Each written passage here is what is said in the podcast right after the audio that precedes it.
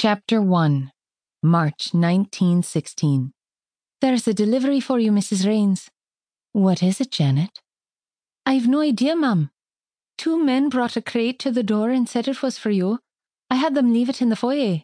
This letter was with it. The box was almost as tall as she.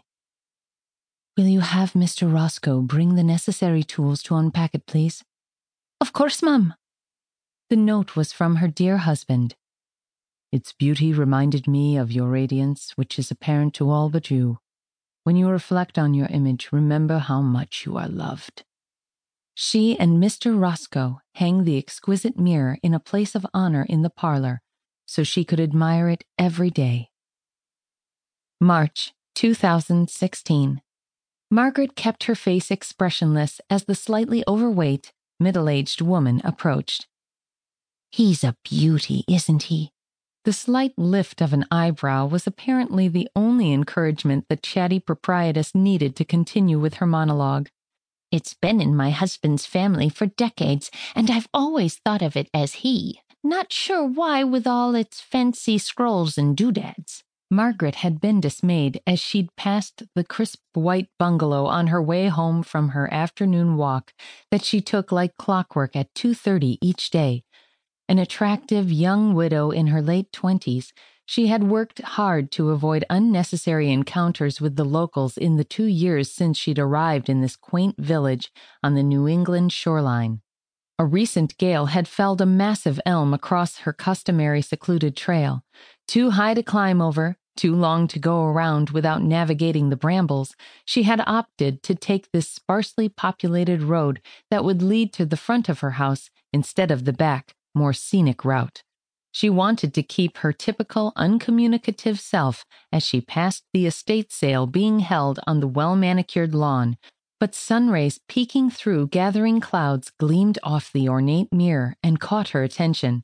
The mirror called to her like a siren song, causing a tightening in her chest and a rush of adrenaline. Crossing the street pulled her from her comfort zone, but she needed to see if it was as alluring as it appeared from a distance. Her breath caught as she approached, not at all in keeping with her normal no nonsense, no frill style.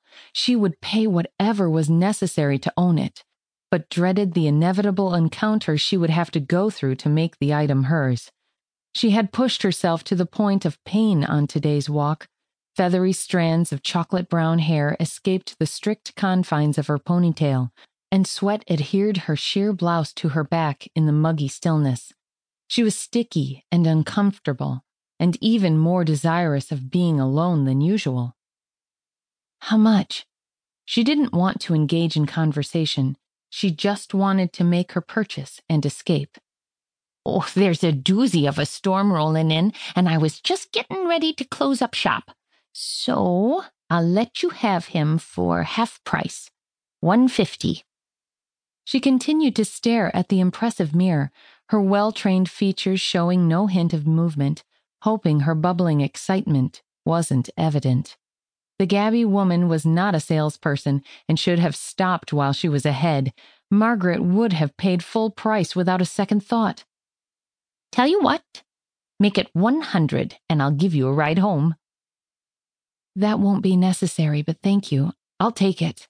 I don't have cash with me. May I come back and pick it up? The first warm drops of a late spring shower struck her face as the woman hefted the mirror and rested it on a blanket in the back of her truck.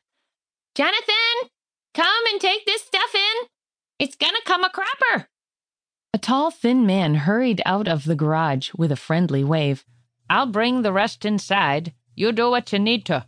The pelting droplets plunged closer and faster. Hop in! We don't have much time! She shouted above the rising wind. Arguing would be futile. She had to lift herself on tiptoe to get the proper angle to pull the heavy truck door open. Stepping into the high rise of the cab caused her to wince as pain shot up her leg. My house is at the end of. Oh, I know where you live. Donovan, the man you bought your place from, is my husband's brother. Twin, actually. House has been in their family not quite as long as your mirror, but pretty close.